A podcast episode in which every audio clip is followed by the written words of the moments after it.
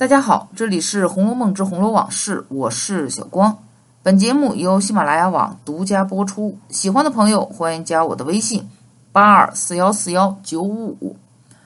红楼梦当中关于贾政这个人，很多人都没好印象，尤其是他名字的谐音还是贾正己。于是伪善之人、个性迂腐、不思变通等等，就成了他身上再也无法撕掉的标签。之前的节目我也讲过几期和此人有关的内容。其实任何事情和人都不能只看表面，俗话不是说嘛，眼见都不能为实，那更何况是千姿百态、形形色色的心思复杂的人呢？贾政对儿子宝玉的教育，以当时的眼光来看，一点错也没有。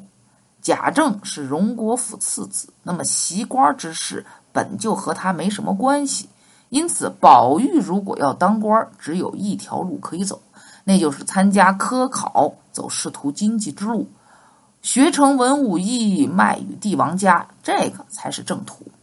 像黛玉他爹林如海那样，参加个高考，争取也考个全国第三，之后在官场上步步高升，为家族争光，光耀门楣。那么这才是贾政想让宝玉走的路。只可惜贾母老太太太过于溺爱自己这个与当年国公爷一个稿子的孙子，平时的护短不说，第34回打得狠了，老太太一发威，贾政吓得又是下跪又是磕头。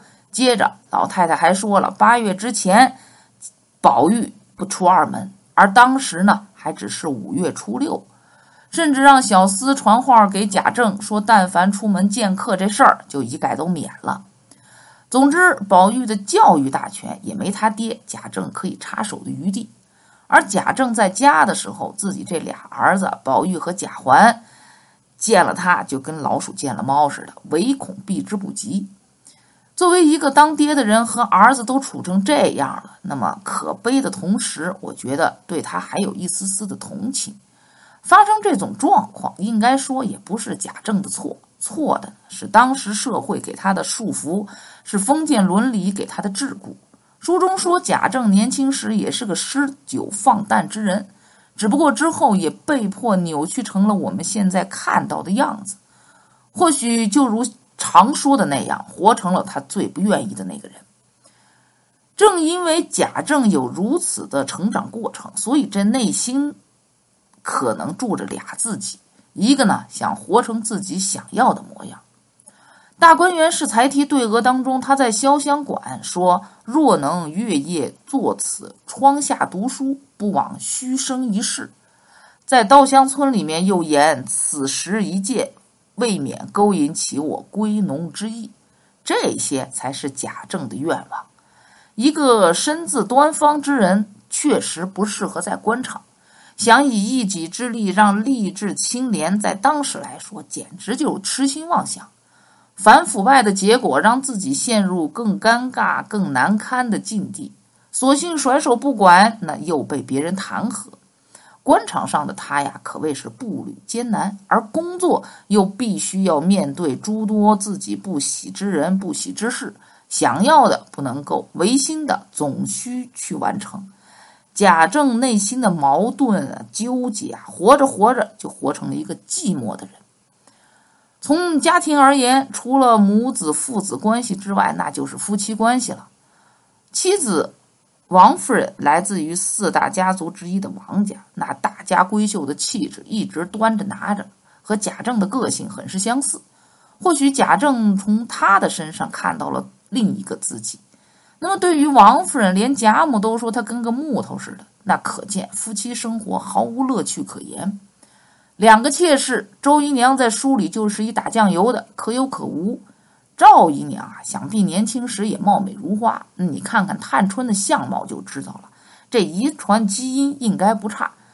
长条身材，鸭蛋脸面，俊眼修眉，顾盼神飞，文采精华，见之忘俗。现在的赵姨娘俗不可耐，处处挑事儿，这可能也和她这么多年的压抑生活有关，否则当年贾政也不可能看上这样的她。但现在赵姨娘的行事的确让贾政也很是头疼。宝玉被马道婆魔法所掩，赵姨娘心中暗喜，口中又在劝，这个劝字实在有意思。